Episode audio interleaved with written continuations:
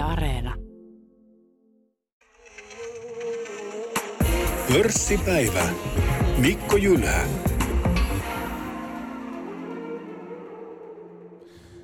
Pörssipäivän vieraana tänään työeläkeyhtiö Varman toimitusjohtaja Risto Murto. Tervetuloa. Kiitoksia.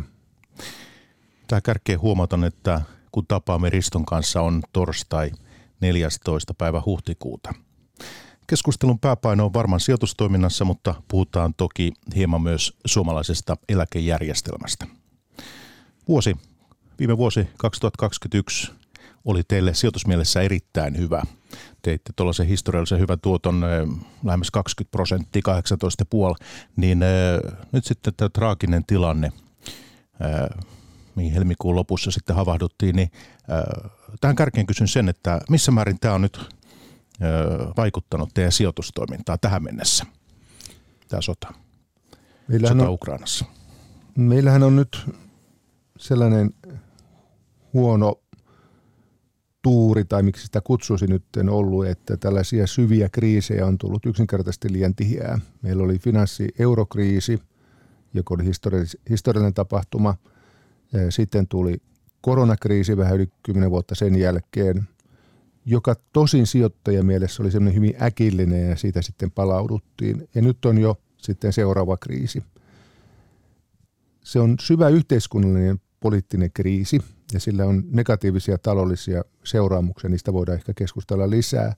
Mutta toistaiseksi sijoittajan näkökulmasta se kriisi ei ole ollut niin syvä kuin esimerkiksi koronakriisi pahimmillaan tai finanssi- ja eurokriisi oli, oli.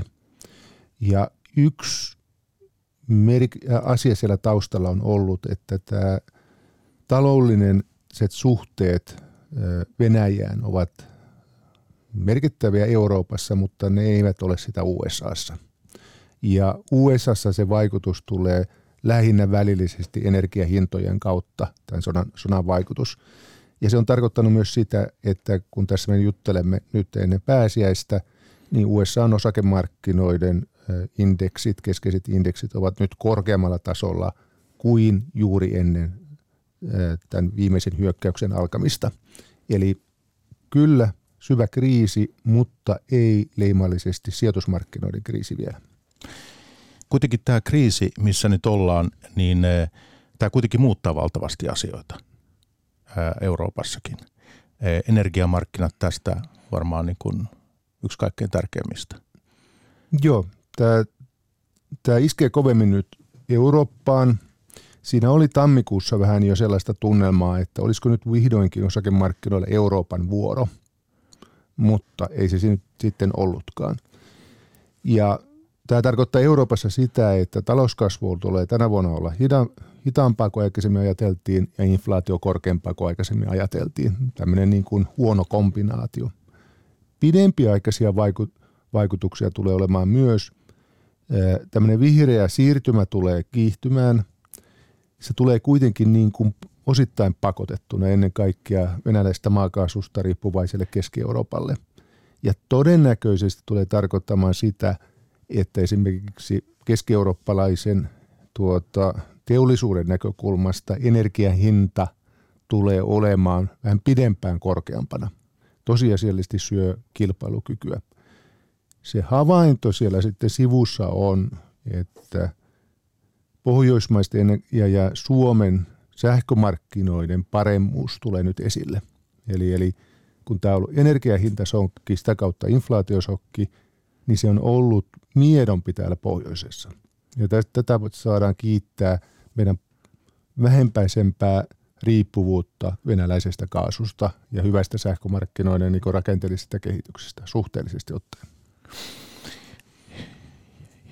Ja se, että mitä tämä tarkoittaa inflaationkin kannalta, voidaan pohtia tuonnempana hieman edelle eh, enemmän sitten, mutta jos miettii tätä teidän sijoitustoimintaa tähän kärkeen, niin huomasin, kun katsoin suomalaisia pörssiyhtiöitä. Teillä oli viime vuoden lopussa niin omistuksia noin 90 suomalaisessa pörssiyhtiössä, ja pari mistä olette nyt eh, vähentänyt, liittyy tähän energiaankin, Fortum, Nokia-renkaat tämmöisiä, olette, olette myynyt pois tässä viime viikkojen kuukausien aikana. No nyt mä en ala kommentoimaan niin yksittäisten osakkeiden ostoja tai, tai myyntejä, Mutta jos yleisesti sanotaan, niin tässä oli ehkä onni onnettomuudessa, kun tämä Venäjän ja Suomen välin tuli taloudellisessa mielessä rautaesirippu nyt ja tuli vauhdilla, niin se iski muutamiin yhtiöihin tietenkin voimakkaasti, mutta se lista yhtiöissä, jossa on merkittävää liiketoimintaa Venäjällä, niin oli kuitenkin viime vuosien aikana itse asiassa pienetynyt hyvin paljon. Muistat, muistetaan varsinkin vaikka Stockmannin tuota, tavaratalot, muistetaan Oriolan apteekkiliiketoiminnat ja, ni, ja niin edelleen. Niin edelleen.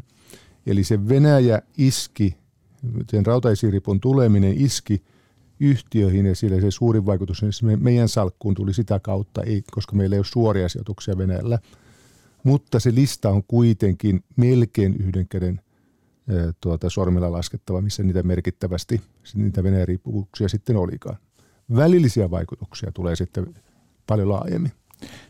Tässä onkin nyt mielenkiintoista kysyä se, että jos sitten miettii jatkoa ajatellen, mehän ei tiedetä tässä, kun puhutaan nyt sitten huhtikuun puolessa välissä, että mihin tämä kaikki päättyy. Toivon parasta tietenkin, mutta se, että minkälaiset jäljet jättää tämä sitten tulevaisuuteen, jos miettii sijoituspäätöksiä ja investointipäätöksiä ja, ja tota, ää, miten tätä tarkastellaan. Tästä ei kovin, kovin varmaan niin nopealla aikataululla niin luottamusta rakennu. Joo, kyllä näin varmaan on, että olettamus tässä, olettamus sijoitusmarkkinoilla on, että ensinnäkin tämä Ukraina ja Venäjän aktiivisen sodan niin kuin ulospääsy tulee olemaan vaikeaa, joka olisi niin kuin jossa todennäköisin ratkaisu olisi tämmöinen jäätynyt konflikti, niin kuin se oli ennen tätä akti- uusinta hyökkäystä Ukrainaan. Jotenkin vaikea kuvitella, että tästä nyt rauhansopimuksen se tekemisellä olisi edellytyksiä. Ja sitten todennäköisesti se tarkoittaa sitä, että se rautaisirippu jää tuota tuohon pitkäksi aikaa. Ja siellä, sinne ei suomalaisten tai länsimaisten yritysten tuota toimin uusia investointeja tehdä ja niitäkin mitä on, on niin niitä, niistä pyritään vetäytymään.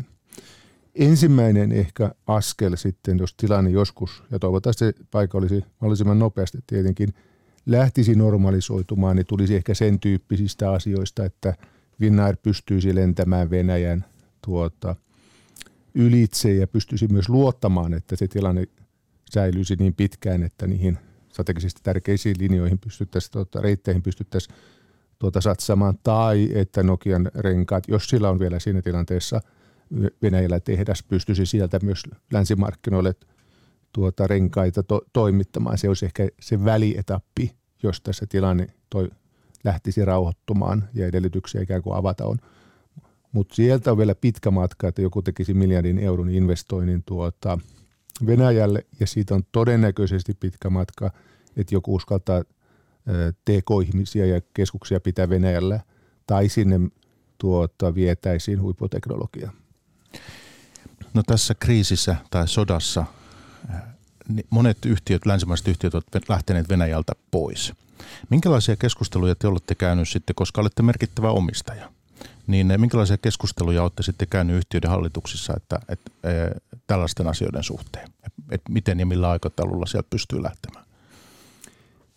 No nyt on selvää, että mistä tahansa yrityksestä puhutaan, niin nyt sen Venäjän liiketoimintajan arvo on romahtanut ja olisi toivottavaa keskipitkällä pitkällä aikavälillä, että siellä olisi vähemmän toimintoja että kuin siellä olisi nykyiset toiminnot tai saati sitten enemmän toimintoja. Mutta sitten ne sanoisiko viikkotason, kuukauden tas, tason tuota, tilanteet, niin nehän ovat yritystasolla vaikeita tällä hetkellä, koska siellä on vaikeutta tulee aiheuttamaan huolehtiminen omista työntekijöistään – venäläisen lainsäädännön, joka koko ajan on kehittymässä, tuota, sen huomioiminen, jotta ei tuota, omia henkilökuntaa saa tuota, vaarallisiin tilanteisiin, sanktiot ja sitten tahto poistumista. Eli ne näyttää siltä, että se tosiasiallinen poistumiset ja liiketoimintojen myymiset on, on itse asiassa hyvin hankalia ja riskipitoisia trans, tuota, asioita. Ja olen tietoinen tällä hetkellä vain yhdestä yrityksestä, joka on onnistunut sen tekemään hallitusti.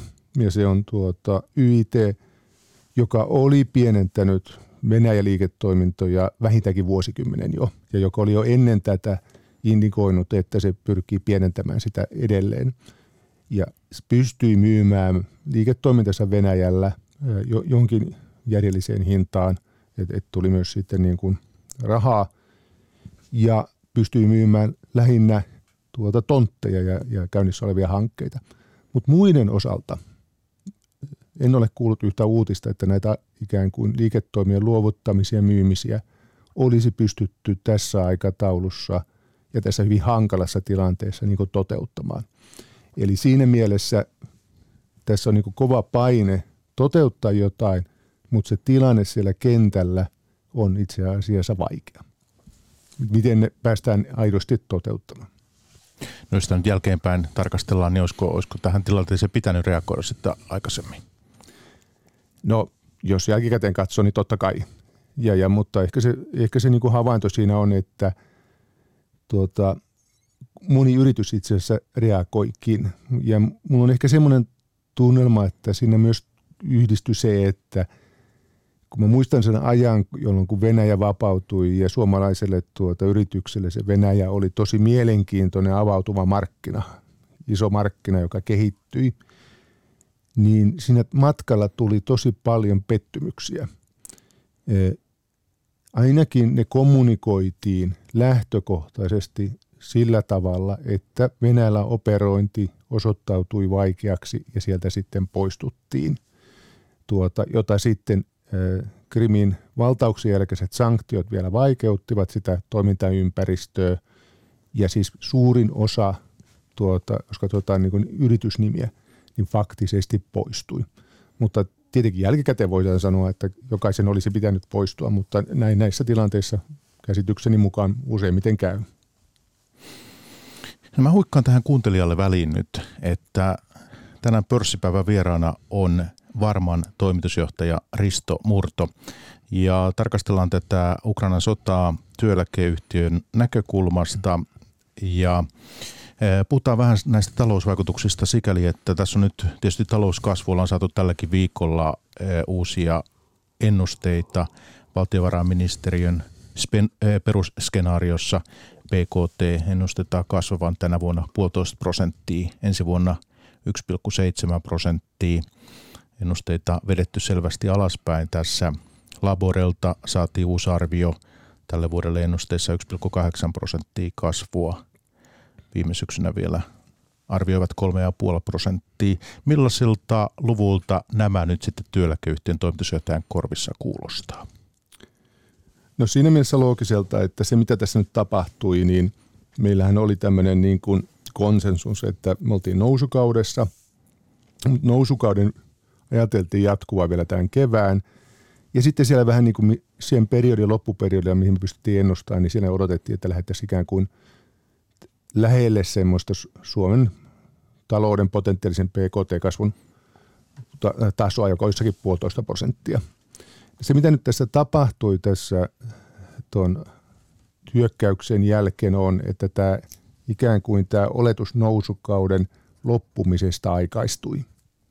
Ja nyt meillä ei tuleekin tämmöinen pikajarrutus jollain tavalla nousukaudesta, mutta ei vielä synk- tota, no, nopeata taantumaa, talamaa. Mutta sitäkään ei vielä voi ihan pois sulkea tässä ympäristössä ja siihen vaikuttaa kaksi asiaa. Yksi on tuota USA-lainen suhdannetilanne, inflaatio, rahapolitiikka, kasvun ylikuumeneminen. Ja sitten jos käy niin, että kaasuputket Keski-Eurooppaan tuota, suljetaan – ja se voi olla eurooppalainen päätös, mutta ennen kaikkea se voi olla moskovalainen päätös. Niin jos se kaasuputki suljetaan, jo, niin sillä tulee olemaan vaikutuksia sitten saksalaiseen ja keski-eurooppalaiseen teollisuuteen, jotka muistuttavat eivät täysin määräisesti sitä, mitä meillä oli koronakriisissä pahimmillaan, mutta jotain sellaista. Tehtaat menevät kiinni ja sillä on sitten vaikutuksensa. Eli näihin ennusteisiin nähden todennäköisesti tulisi vielä uusi päivityksen paikka ja sen päivityksen tuota, suunta olisi alaspäin kasvuluissa. Ja tässä valtiovarainministerinkin ennusteessa siinä oli eri skenaarioita, mitä he tällä viikolla julkisti. Mutta jos me lähdetään tästä puolitoista prosenttia, 1,7 prosenttia tänä ensi vuonna, niin miten nämä sitten, jos tarkastellaan näitä lukuja työeläkejärjestelmän kannalta? Minkälaista trendikasvua teillä ikään kuin, että järjestelmä pysyy liitoksissa?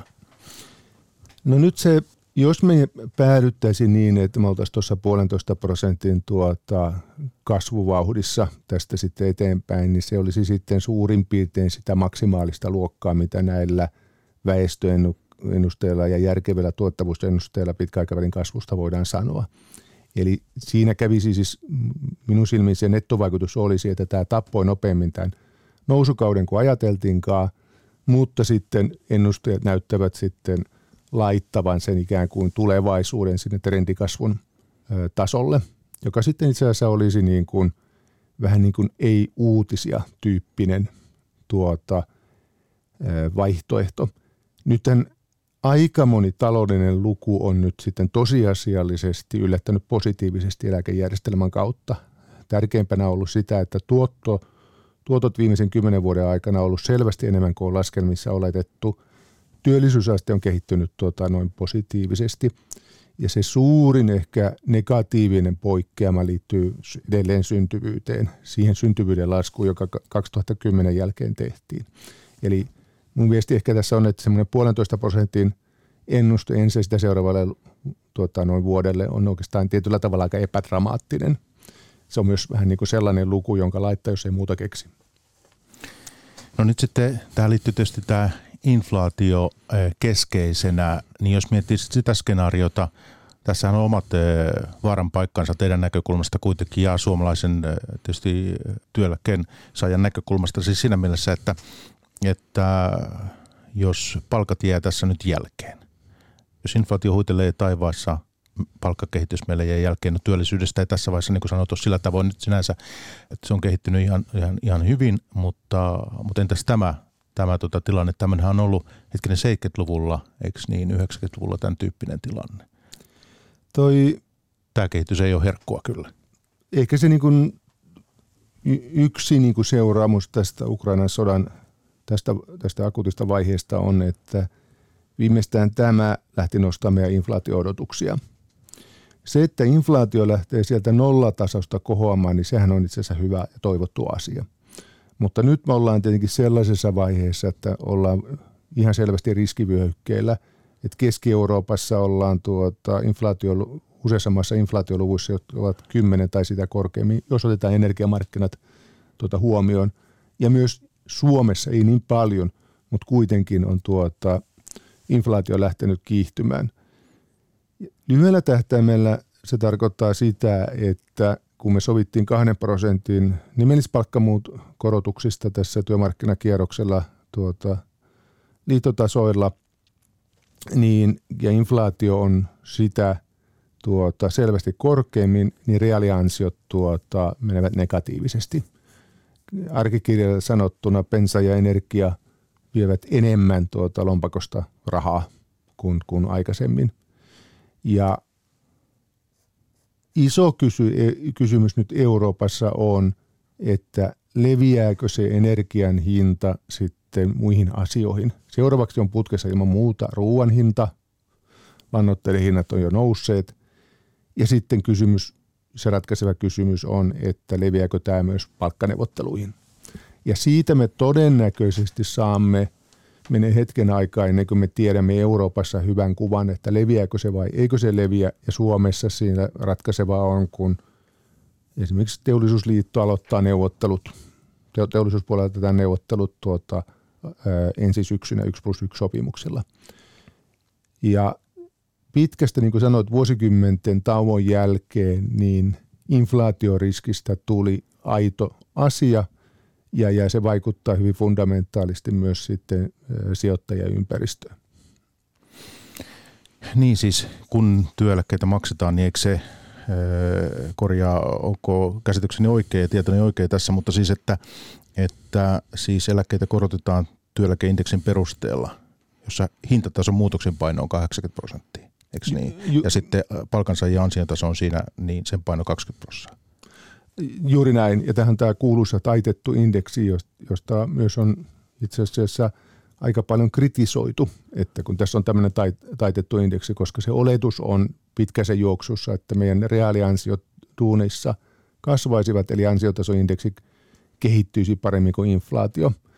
Viimeksi se tarkastetaan kolmannen kvartaalin tietojen perusteella, neljänneksen, kolmannen neljänneksen tietojen perusteella, ja viime vuoden kiinnitys oli, että se, ne olivat itse asiassa tasoissa. Sen indeksin koostumuksella ei ollut niin kuin reaalista merkitystä. Mutta jos se kiinnitet, jos syksyllä on sama tilanne kuin nyt, niin nyt kävisi kyllä tuota, semmoinen tuota, historiallinen tilanne, että eläkkeensaajat olisivat paremmin suojattuja pensan hinnan noususta kuin duunarit. Eli, eli silloin se taitettu indeksi, se inflaation tuota, isompi painoarvo suojaisi itse asiassa eläkkeensaajia enemmän kuin työntekijöitä. Eli, eli siinä, siinä kävisi ikään kuin ää, tuota, haukutulle taitetun indeksille, joka toisi itse asiassa enemmän euroja tuota, eläkkeensaajille. No se on nyt sitten yhden vuoden tilanne. Ja, ja tuota, ää, olennaista sitten on, että millä tavalla se kehittyy ehkä vähän pidemmällä aikavälillä. Että voiko tämmöinen tilanne jatkua kuinka pitkään, että me teemme palkkasopimuksia, jotka jäävät selvästi yleistä inflaatiotasoa alhaisemmaksi. Tämän vuoden poikkeus on sitten se, että se tulee nimenomaan sieltä energiasta. Ja, ja tuota, energia taas sitten on luonteeltaan sellainen, että se saattaa joskus mennä voimakkaasti ylös, mutta se saattaa tulla myös alas. Ja sen takia yleensä energiaa käsitellään näissä inflaatiolaskelmissa vähän erillisenä komponentteina. Yleensä lasketaan myös vähän niin kuin indeksiä, joissa se energian ja myös ruoan vaikutus on otettu pois. Sinun viestisi tässä nyt on se, että ei pidä niin kuin yhtä vuotta lähteä katsomaan tässä, tässä äh, nyt jos tarkastellaan niin reaaliansiota ja sitten inflaationa. Eläkejärjestelmän kannalta niin tuota, se, se kysymys on nyt sitten kyllä vähän useampien vuosien trendeistä, joilla on sitten vaikutuksia.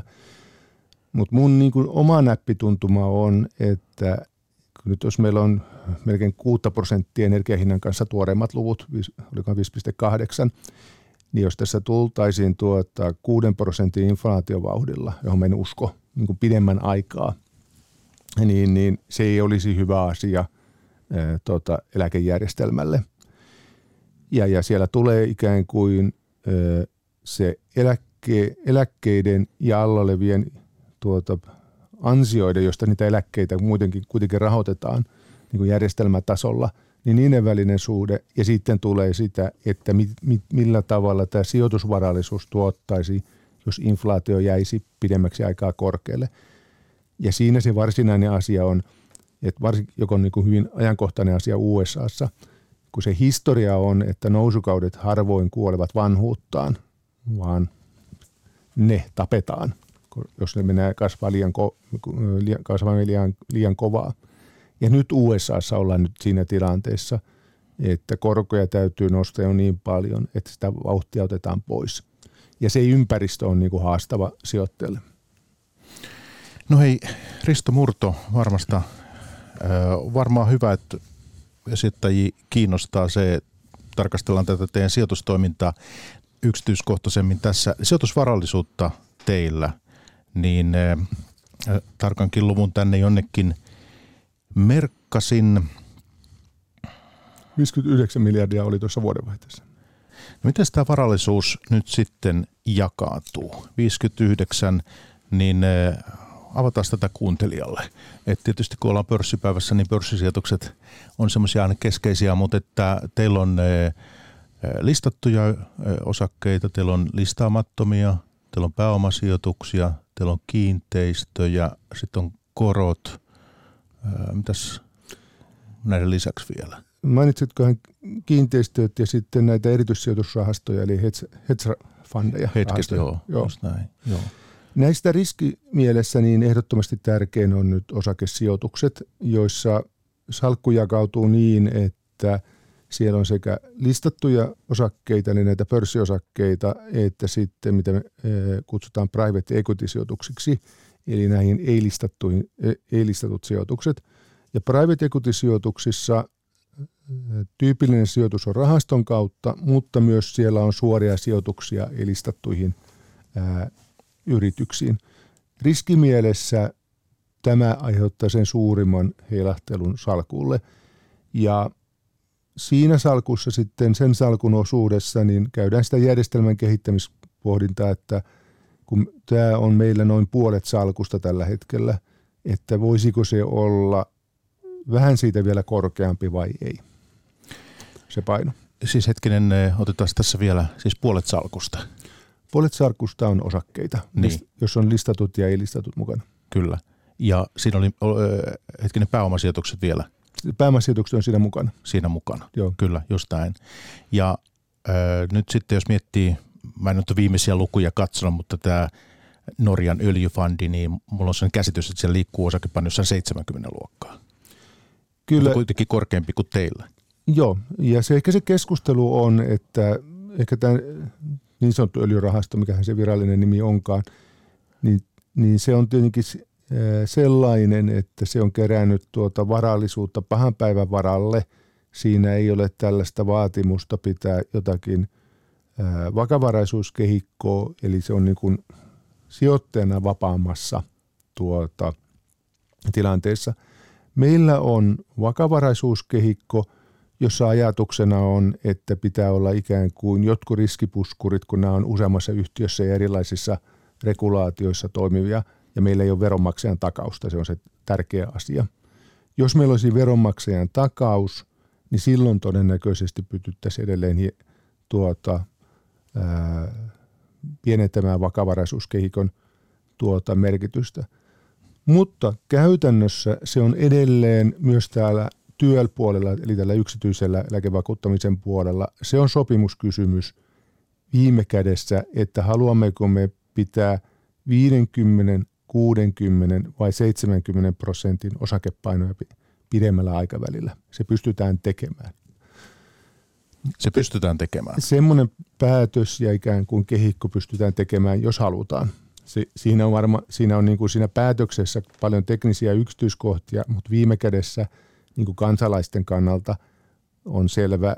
Se viesti on, että jos me, jos me päättäisimme Suomessa, niin me voisimme tehdä sellaisen eläkejärjestelmän, jossa osakepainot olisivat vielä korkeammat.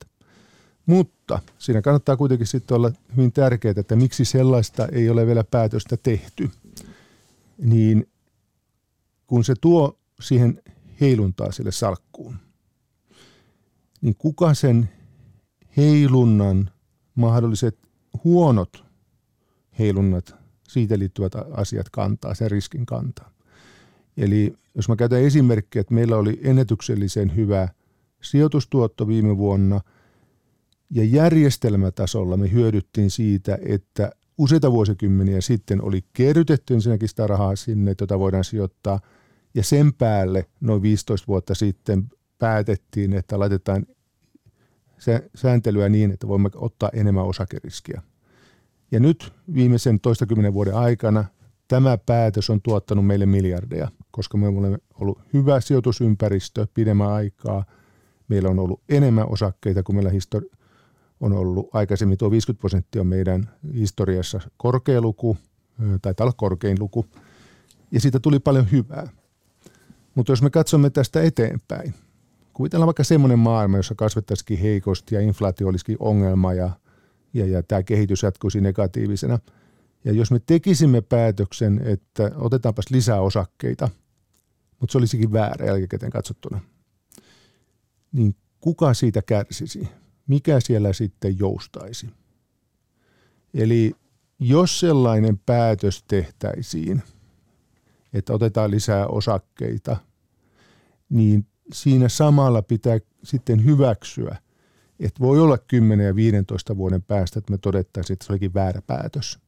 Ja silloin meillä olisi vähemmän rahaa, varallisuutta, ja silloin pitäisi keskustella, että mikä asia täältä joustaa, eläkeiät, vakuutusmaksut, eläkkeet, mikä sukupolvi. Ja sen takia se ei ole tämmöinen niin pelkästään tekninen kysymys, että no, nostetaan. Eikö me nyt, ollaan puoli tuntia tässä juteltu ja eikö me nyt olla ihan sijoittamisen perusasioissa, tämä allokaatio? Tämähän on, ja siksihän te ikään kuin olette olemassa. Te pohditte suomalaisten puolesta tätä ja, ja, ja teidän, teidän tota asiakaskuntanne kautta nyt sitten tätä ja, ja, ja sen hyväksi tätä asiaa, että miten me ne eläkkeet parhaiten saadaan sitten hoidettua ja maksettua jatkossa. Mm. Et, e- Mä itse olen suhtautunut niin, että kun sä lähdit keskustelemaan näistä kansainvälisistä esimerkkeistä, niin tuota, tämä sijoitushorisontti näille varoille on niin pitkä, että todennäköisesti se on järkevä vaihtoehto, että me ottaisimme vielä yhden askeleen, jota askeleita me olemme ottaneet historiassa aikaisemminkin, ja nostaisimme ehkä jollakin 10 prosenttiyksiköllä keskimääräisiä osakepainoja, joka tarkoittaisi sitten 10-15 vuoden päästä sitä, että samanlaisessa tilanteessa sanottaisiin, että se osakkeiden painoarvo oli ollutkaan 50 vai se oli 60. Se todennäköisesti olisi järkevä päätös ja jos mun pitäisi äänestää tai kertoa mielipiteen, niin mä sanoisin, että kannattaa tehdä. Mutta samaan aikaan kuitenkin pitää tunnustaa, että se ei ole tämmöinen niin kuin riskitön päätös, vaan, vaan pitää olla sellainen tilanne, että ne riskit joku kantaa. Ja sen osalta niin ennen kaikkea ne, jotka edustavat tulevia eläkkeensaajia ja vakuutuksen maksajia, niin pitää olla sujut sen asian kanssa. Eli musta on ihan legitiimi sitten sanoa, että jos ne, jotka edustaa esimerkiksi meidän vakuutuks, tulevia eläkkeensaajia, toteavat, että he eivät haluaisi sitten kuitenkaan laittaa tällä tavalla tulevia eläkkeitä riski alle, niin heistä tämä on liian riskipitoinen päätös, niin musta sekin on ihan niin kuin legitiimi lopputulema. Eli, eli tuota, kyllä siinä se pitää olla vähän niin kuin laajemman tuota, porukan yhteinen näkemys, että näin pitää tehdä. Se ei ole pelkästään missään nimessä eläkeyhtiön tuota, viime kädessä tehty tekevä päätös, vaan ne, jotka näitä maksuja maksaa ja jotka niitä sitten eläkkeitä saavat. Ihan käytännössä, jos mennään tähän prosessiin, jos tällainen päätös tehtäisiin, niin, niin miten kaikkea siihen, minkälaisia steppejä siinä olisi, minkälainen prosessi se olisi? No käytännössä sitä niin kuin keskustelua on käyty jo vähän pidempään, erilaisia laskelmia on tehty. Sitten on tämä tekninen puoli, että miten se nyt sitten käytännössä näissä meidän vakavaraisuuskehikoissa ja eläkejärjestelmässä toteutetaan. Sellaisia erilaisia tuota, ää, laskelmia on tehty ja tullaan tuota, jatkossakin tekemään. Ja sitten meidän systeemissä se tarkoittaa myös eläkejärjestelmässä sitä, että jossakin vaiheessa – palkansaajien, työnantajien, edustajien pitää ikään kuin olla myös sinut sen asian kanssa, että kannattaako tällainen tuota askelma te- tehdä ja jos näin on, askelma tehdä ja sitten jos se on, niin se sitten näkyisi sitten meillä lainsäädännöstä, josta eduskunta päättäisi. Ja tässä mä oikeastaan niin kuin alleviivaan sitä, että näin niin kuin työeläkeyhtiön edustajana me pystymme elämään sekä se 50 että 60 prosentin kanssa – ja se viimeinen päätös siitä, että onko se 50 vai 60, on sen viimekäteisen riskinkantajan päätös. Ja tässä, tässä suomalaisessa järjestelmässä se tarkoittaa ne, jotka ovat tuota, maksamassa näitä maksuja. Hyvä on, hyvä on. Hei, otan semmoisen tähän. Varmaan meidän kuuntelijaa kiinnostaa myös se. Mä pörssipäivän kuuntelijaa, kun seuraa erilaisia sijoituskeskusteluja paljon verkossa, mitä nyt sijoittajien määrä on kasvanut tässä, yksityissijoittajien määrä, piensijoittajien määrä, niin eh, aika semmoinen tyypillinen huoli siellä, ei mitenkään tavaton, on se, että nuoret, nuoret aikuiset ovat kiinnostuneet sijoittamisesta, koska, koska ovat huolissaan oman eläkeijän toimeentulosta. Että eh, näyttää niin heikolta ja, ja osa kokee sen myös tällaisena – että siihen liittyy tämmöistä sukupolvien välistä epäoikeudenmukaisuutta, että eläkekertymä on niin heikko ja tämän kaltaisia ikään kuin kommentteja mennään aika paljon sitten, kun puhutaan eläkeajan toimeentulosta. Pitää nyt sijoittaa ja säästää, että sitten pärjää, pärjää tota, eläkeijässä. Niin mitä sanot niille ihmisille, meitäkin nyt kuuntelee, jotka ovat huolissaan siitä, että työeläkejärjestelmä ei pysty takaamaan kohtuullista toimeentulosta työuran jälkeen? Tätä huolta on. No se on ymmärrettävä huolia, mutta edelleen niin kuin alla oleva logiikka työeläkejärjestelmässä on, että tekemällä mahdollisimman pitkän työuran ja hyvän sellaisen, niin sitä paremman eläkkeen saa. Eli tuota, työeläke on ansiotuloperusteinen, eli, eli tuota, kun on töissä, niin kerryttää myös sitten eläkettä. Ja jos pystyy tekemään semmoisen työuran, joka on tyypillinen ja tuota, pitkäaikainen, niin silloin tulee saamaan samantyyppistä eläkettä kuin lähisukupolvet ovat saaneet. Eli se sukupolvien välinen ero tässä nyt viimeisten vuosikymmenten aikana on itse asiassa ollut aika pieni. Se on esimerkiksi niin kuin laskennallisesti pienempi kuin miesten ja naisten väliset erot. Se, ne laskennallisesti ne hyötyjät olivat nämä ensimmäiset sukupolvet, mutta pitää muistaa, suurin piirtein minun vanhempien ikäiset sukupuolta pitää muistaa, että heidän absoluuttinen elintasonsa ja palkkansa oli aivan jotain muuta kuin me olemme nyt tottuneet. Eli mä henkilökohtaisesti ehdottomasti suon sen heille. Ei heidän eläkkeensä niin suuria, suuria ole nykypäivän ää, tuota, mittapäällä. Se sitten, että sijoittaako siihen tuota, ää, ja säästääkö itse ää, tuota sen päälle, niin totta kai yleensä on järkevää – ja jos mä pystyisin sanelemaan ikään kuin eläkejärjestelmää, niin rakentaisin myös niitä järjestelmiä, joissa ikään kuin myös eläke tuota, turvaa voisi paremmin hakea tuota itsellensä. Mutta suomalainen järjestelmä on kuitenkin hyvin kattava ja helppo normaali eläke, eläkelle, tule, normaalille tulevalle eläkkeen saajille. Sitten jos on pessimistinen Suomesta – jos on sitä mieltä, että tästä ei nyt vaan tule tästä Suomesta mitään, niin kyllä silloin pessimistinen myös sitten tulevista eläkkeistäkin. Että se, se linkki tässä on. Ei niinkään sijoitusten kautta, koska ne on häjotettu ulkomaille, vaan sen suomalaisen työn kautta. Eli jos olet sitä mieltä, että kaikki on menossa huonosti, niin kyllä sä sitten olet pessimistinen, että mitä se eläkkeetkin tulevat olemaan, koska meillä on riippuvuus tästä Suomen yhteiskunnasta ja taloudesta. Entäs tämä, että me kasvatettaisiin sitä ihmisen mahdollisuutta itse päättää niistä eläkesijoituksista? Että siinä olisi, tätähän on monissa maissa. Ruotsissa muun muassa. Voi, ihminen voi itse vähän valita, että minkälaisiin kohteeseen sijoittaa. Jos mä haluaisin vaikka omista työeläkevaroista laittaa vaikka ihan suoraan S&P 500 sen kunnon painon sinne, niin entäs tämmöinen malli? Mä en usko, että se on tällä hetkellä realistinen ikään kuin tämän työjärjestelmän sisällä. Eli, ja se oli jossakin vaiheessa – Ruotsia katsottiin niin kuin kansainvälisesti hyvänä esimerkkinä ja keissinä, mutta nyt se, sitä ei enää katsota sillä tavalla. Eli e, ruotsalaiset panivat valtiollisesta järjestelmästä, vähän niin kuin Kevasta, Kevan järjestelmästä, tuota pienen osan sijoitettavaksi itse, mutta sitten se lopputulema on, että suurin osa eläkkeenmaksajista valitsee passiivisen vaihtoehdon – Eli, eli se on vain pieni osa, joka yrittää tehdä siinä niin kuin aktiivista valintaa. Mä en usko, että tuota, se tulee ole se polku. Se olisi ehkä luontevampaa siinä osassa, joka on ikään kuin täysin vapaaehtoista eläkesäästämistä. Ja siellähän se yleensä toteutuukin. Ja, ja se, se tavallaan se haastavuus on ollut, että suomalainen järjestelmä on niin kattava, että sen päälle ei ole tullut kovin suurta tämmöistä markkinaa.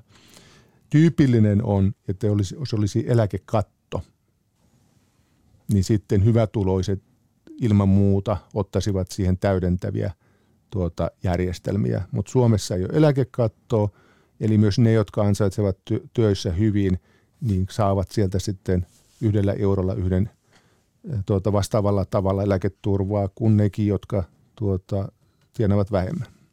Eli et nyt innostut tästä siitä ajatuksesta, että, että ihminen voisi itse enemmän päättää siitä, niistä sijoituskohteista. Mulla ei henkilökohtaisesti olisi mitään sitä vastaan, mutta mä en usko, että se keskustelu menee, menee sinne. Ja yksi syy on, että se Ruotsin esimerkin vetovoima on tosiasiallisesti heikentynyt huomattavasti. Tällä hetkellä, kun tehdään kansainvälisiä arvioita eläkejärjestelmistä, niin Suomi on tuota, Ruotsin edellä. Kiinnostaa kuulla myös se ajatus, että kun tässä NATO, NATO-keskustelu käy kuumana ja juna on äh, lähtenyt, lähtenyt tai lähdössä asemalta, niin miten nyt sitten tapaat runsaasti kansainvälisissä yhteyksissä äh, ihmisiä, niin minkälainen merkitys tällä tulevalla NATO-ratkaisulla on, on teidän kannalta? Ja, ja, ja sitten myös, myös se, että niin kun, suomalaisen talouden kannalta ja, ja, ja sijoitusympäristönä, jos mietitään.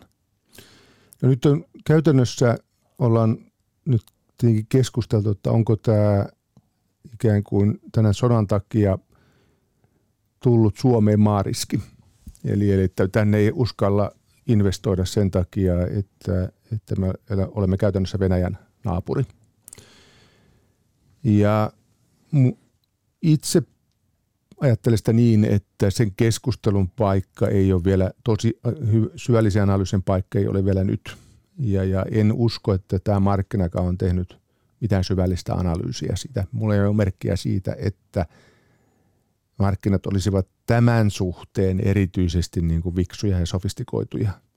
Se tulee mun mielestä esiin vähän niin kuin keskipitkällä aikavälillä, kun me näemme, että mikä on sodan lopputulema, mikä on ikään kuin se Venäjä, joka tästä tulee, ja mikä on tämä eurooppalainen turvallisuusjärjestelmä.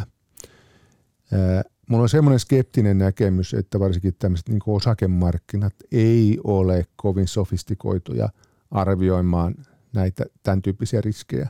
Se on sitten eri asia, jos olet vaikkapa teollinen yritys ja olet tekemässä 500 miljoonan euron tehdasta tänne, niin takuulla sen ympärillä tehdään niin kuin huolellista työtä ja kaikki riskit dokumentoidaan, että mitä täällä, täällä on tapahtumassa.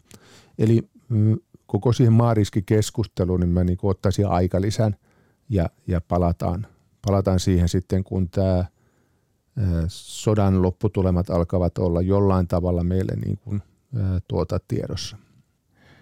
Korostat tätä ikään kuin aikalisän merkitystä tässä nyt, että ettei, ettei tässä vaiheessa lähdetä ikään kuin tätä Suomi-riskiä nyt liikaa alleviivaamaan.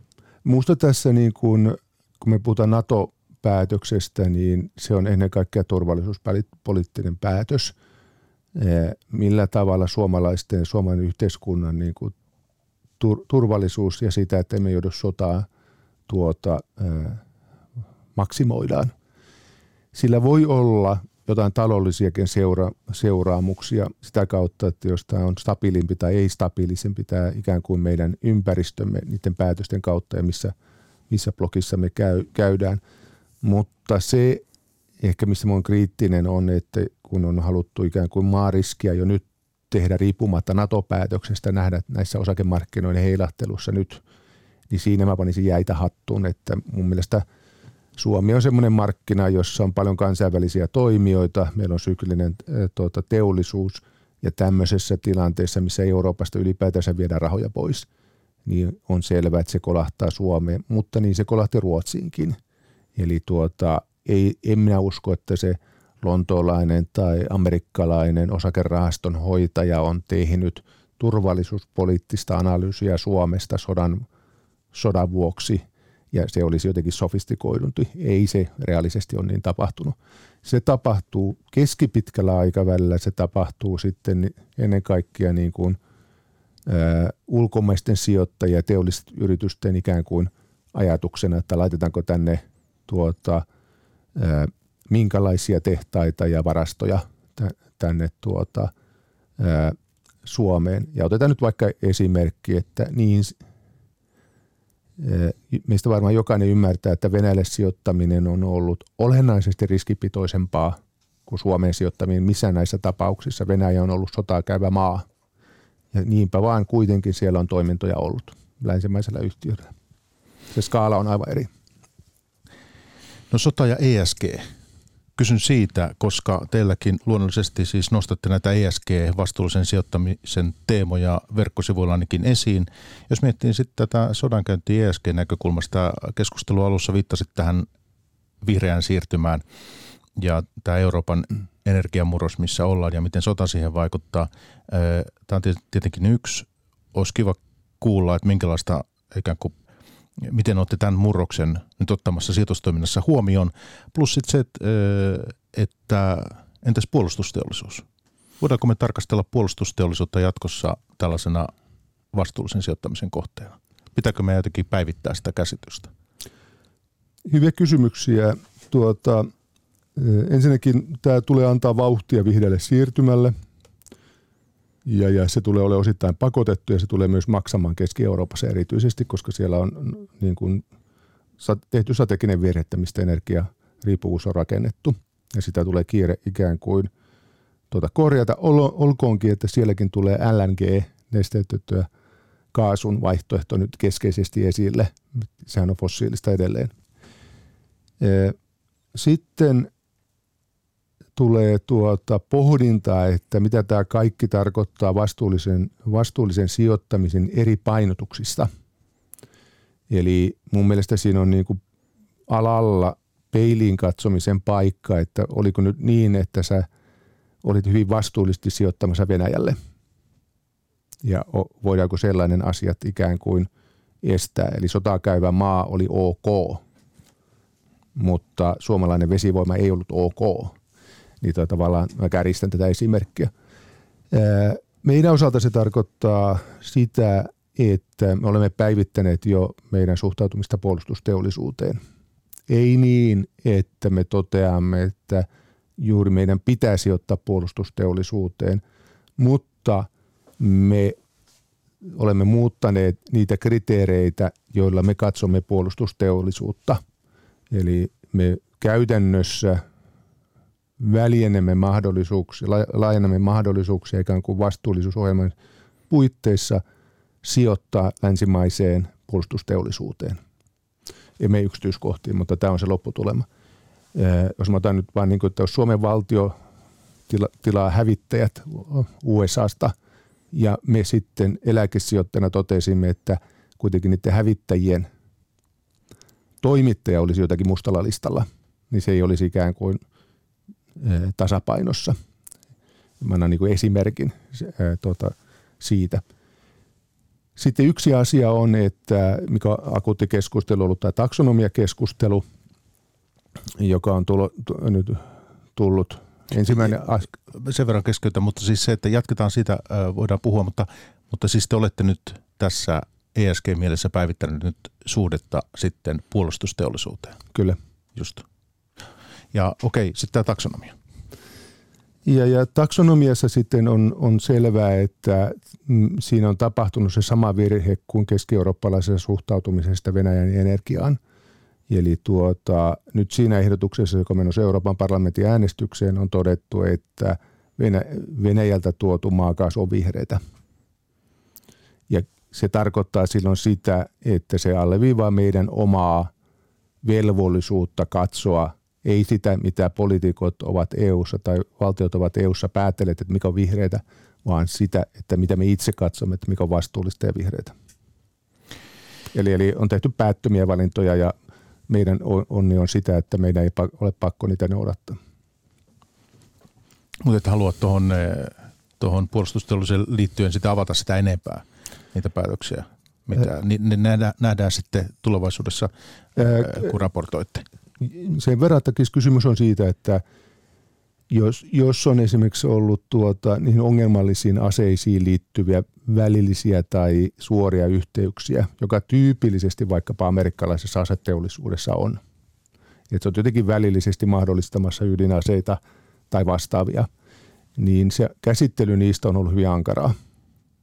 Mutta me katsomme nyt sitten sitä, että onko ne niin todellisia ne tuota, yhtymät – tuota, ne, ne tuota, riippuvuudet ja tuota, riskit siellä. Ja ö, olemme sitä mieltä, että ö, täytyy olla vastuullista, jos vaikka kotimaan puolustukseen voidaan satsata suomalaisessa yhteiskunnassa. Ei, ei olisi minun mielestä loogista, jos me toteaisimme, että se on vastuutonta. Ymmärrän, ymmärrän. No kiinteistöt minua kiinnostaa kanssa. Näilläkin on oma osansa teidän sijoitus allokaatiossa tai portfoliossa, niin muutama sana niistä, niin ylipäänsä se, että kuinka, otetaan tähän se, että kuinka tärkeässä osassa sen tällä hetkellä on noin niin kuin lukujen valossa. Kuitenkin tosiaan osakesijoitukset on tuo puolet, niin kiinteistöt merkittävästi vähemmän sitten. No niitä kiinteistöjä löytyy miljardeilla, mutta sitten kuitenkin meidän taseen osalta niin se on alle 10 prosenttia taseesta. Just näin.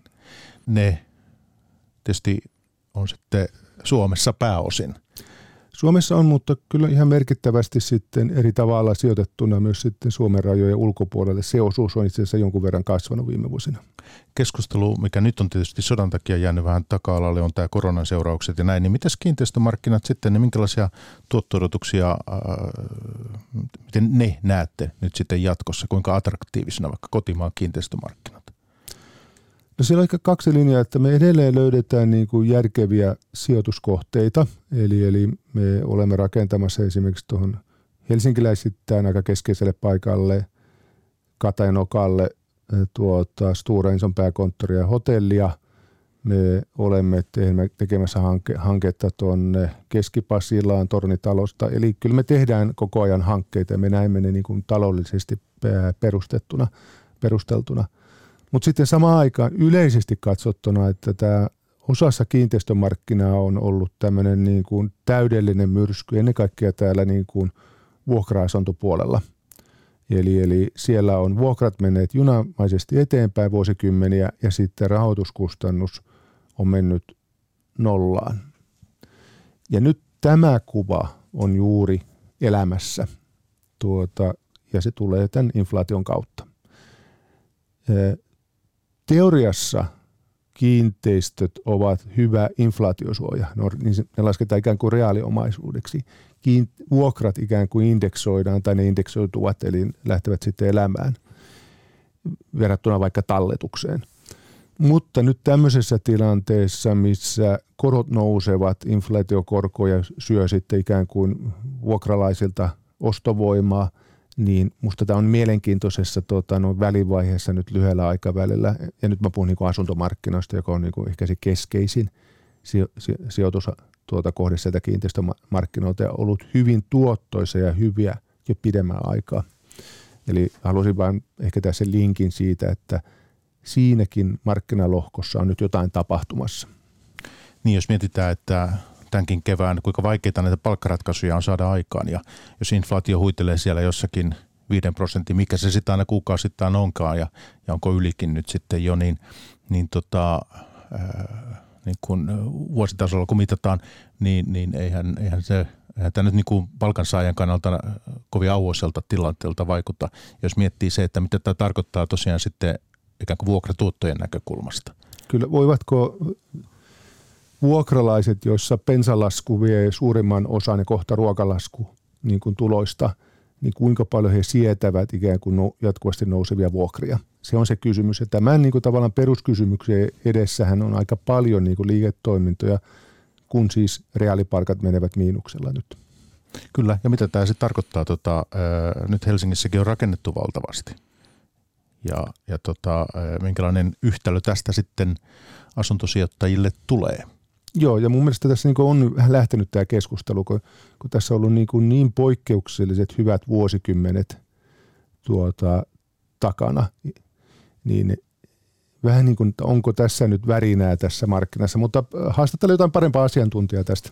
No entäs sitten tämä asuntopuoli näin, mutta miten sitten liikekiinteistöt, olisi tästäkin kiva kuulla lyhyt kommentti, että kun korona-aikaa pohdittiin sitä paljon, että on monipaikkaisuutta ja, ja ihmiset viettää aikaa kotona ja kuka missäkin, niin, niin tota, miten se, tähän keskusteluun voisi tässä vaiheessa sanoa?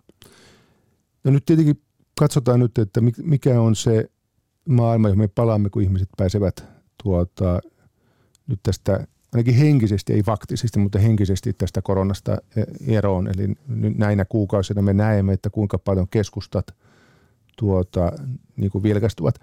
Pääkaupunkiseutu on sitten eri oma tarinansa, että täällähän on vähän yli kymmenessä vuodessa kai tuplantunut ostoskeskusten neliöt.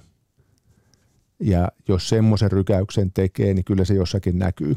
Eli, eli, eli, täällä on semmoinen periodi, jolloin liikekila on työnnetty markkinoille niin, ja keskusta on niin kuin motitettu tuota, ostoskeskusansoilla – niin kuin aika täydellisesti. Ja, ja siinä mun mielestä ikään kuin tämmöinen rakentaminen tai rakentamiseen ja kulutuksen sopeutuminen käy, käy käynnissä, eli keskustassa on tulossa tämmöinen ravintola-alue, joka, joka on syntynyt tämän niin kuin lähiöiden eli hyvien kulkuyhteyksien takana olevien massiivisten ostoskeskusten kautta.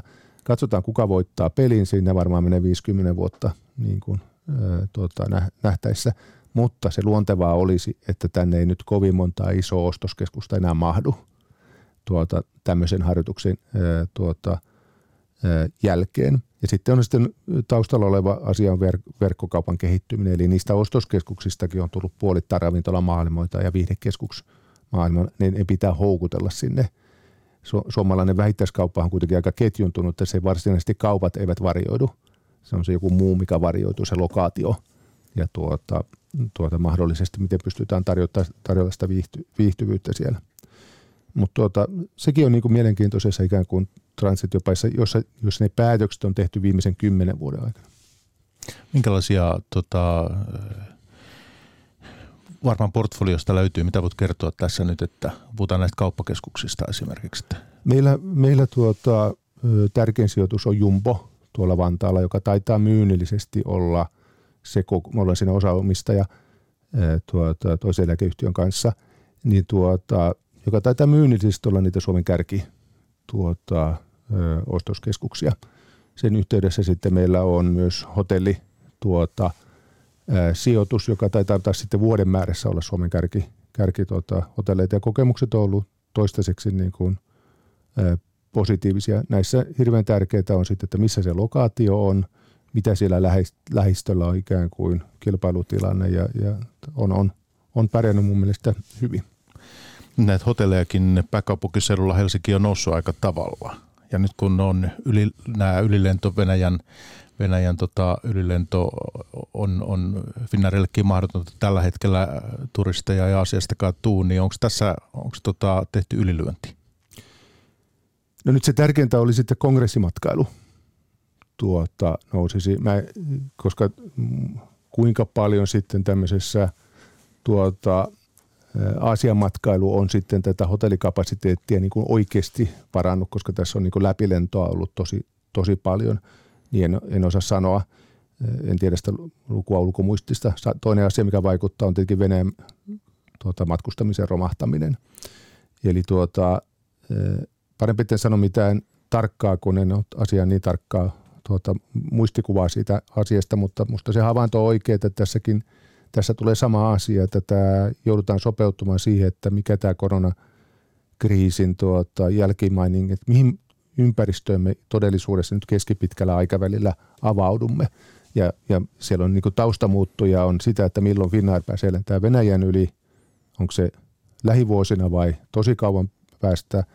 Ja sitten toinenkin mielenkiintoinen kysymys on, että mikä on se Kiina, joka tuosta avautuu, kun se on nyt eristäytynyt? Niin, tuo liikematkailu, kun siihen tuohon viittasit, niin eikö me kuitenkin tässä koronassa olla, olla jo opittu se, että ei, ei se entiseen palaa?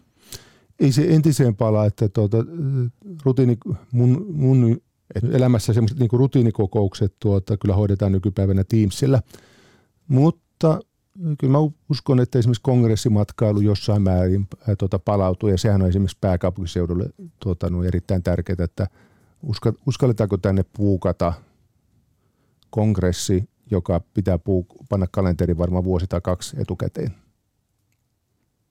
Ja mm. nyt me puhun sodan uhdista, vaan mä puhun niin kuin ihan vaan niin kuin tavallaan logistisesti ja koronasta ja, ja, ja muista. Kyllä, ja ilmasto varmasti, kuitenkin kun tästä nyt sodasta akuutista päästään, niin ilmasto varmasti sieltä nousee kanssa. Joo. Kyllä, tietenkin. No hei sitten Kiina ja velka. Niin tuota, minkälaista Kiina-exposurea teillä nyt sitten on varmaan sijoitusportfoliossa? No se Kiina Exposurein tärkein lähde on länsimaiset teollisuusyritykset, jotka toimii siellä. Eli tuota, ne suorat sijoitusten määrä on, on pieni. Ja siihen kyllä ehkä liittyy sitten se yksi tärkeä kysymys on, että kun meillä on tästä kokemus yhteiskunnasta, joka on niin kuin mennyt aivan toiseen suuntaan kuin me joskus ajattelimme, eli Venäjästä, niin se sama kysymys tulee nyt ei ihan kopi, ei niin kuin yksi yhteen, mutta se sama kysymys tulee Kiinasta. Eli että mihin suuntaan se Kiina on nyt menossa tuota yhteiskuntana ja mikä on länsimaisten yritysten rooli siellä. Johon liittyy sitten mahdolliset sanktiot, jos, tuota, jos tulee konflikteja. USA pitää Kiinaa päähaasteena, ei suinkaan Venäjää.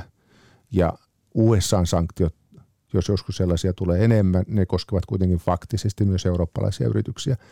Eli tuota, tämän niin kuin Venäjän toimenpiteiden johdosta niin tulee se luonneteva kysymys, että mikä on se Kiinala, Kiinan yhteiskunnan tulevaisuus suomalaisen talouselämän kannalta seuraava 5-10 vuoden aikana. Suuntahan on, on ollut eristäytymiseen päin kallella. Mitä sanot heille, joiden mielestä tässä on länsi ollut sinisilmäinen sitten suhteessa Kiinaan?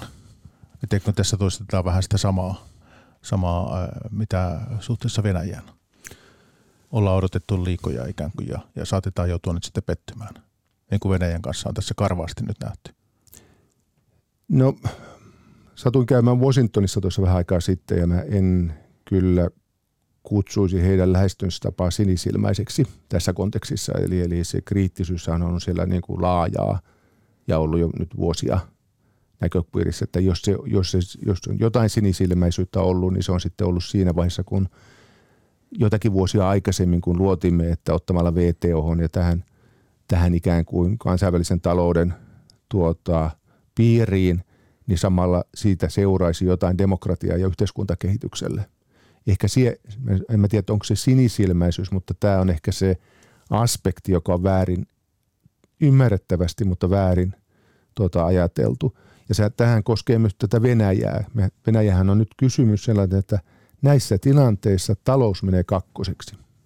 Siinä vaiheessa, kun se päätös tulee jotenkin ehkä löysästi sanottuna ideologisista syistä, valtapoliittisista syistä, niin ei siinä nyt talous suhteet paljon sitten viime kädessä paina.